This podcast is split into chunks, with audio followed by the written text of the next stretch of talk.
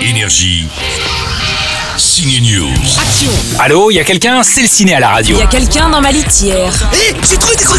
Nous, on a trouvé la bande de babysitting et elle fait du babysitting d'enfants aujourd'hui. Oui, Philippe Lachaud, Elodie Fontan, Tarek Boudali et les autres rempilent pour redevenir les animaux babysitters de nourrissons dans la suite de Comme des bêtes. Le bébé quitte le nid. Non, il reste à la maison avec moi ou rien ne lui arrivera. Ah. Alors, Fifi Lachaud, quoi de neuf avec Max, Daisy et la bande d'animaux Eh ben, ils font plein de bêtises, contrairement à ce qu'on peut penser, et très intéressant. On rentre dans la psychologie des animaux et on comprend un petit peu mieux leur, euh, leur comportement. Et le film est, est à la fois drôle, touchant. Pour ça, je, je suis très fier, moi, de défendre ce film d'animation parce que je le trouve vraiment canon, mais vraiment. Si vous aimez le foot et surtout si vous voulez voir comment la mafia napolitaine gérait la carrière de Diego Maradona, allez voir le documentaire d'Azif Kapadia sur le Léo Messi des années 80. Après son doc sur Amy Winehouse, celui sur Maradona est à nouveau réussi. Moi, je suis, je suis pas un flic, je suis pas un bâton. euh.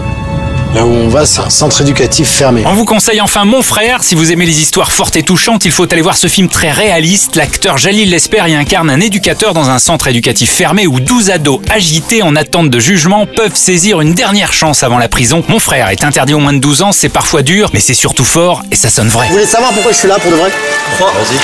Ouais, dis-nous. Parce que je crois en vous. Comme des bêtes 2, Mon Frère et Maradona, voilà trois bonnes idées de sortie ciné. Il est bizarre, non Oh, si tu savais, c'est un corps, c'était rien. Énergie. Signe News.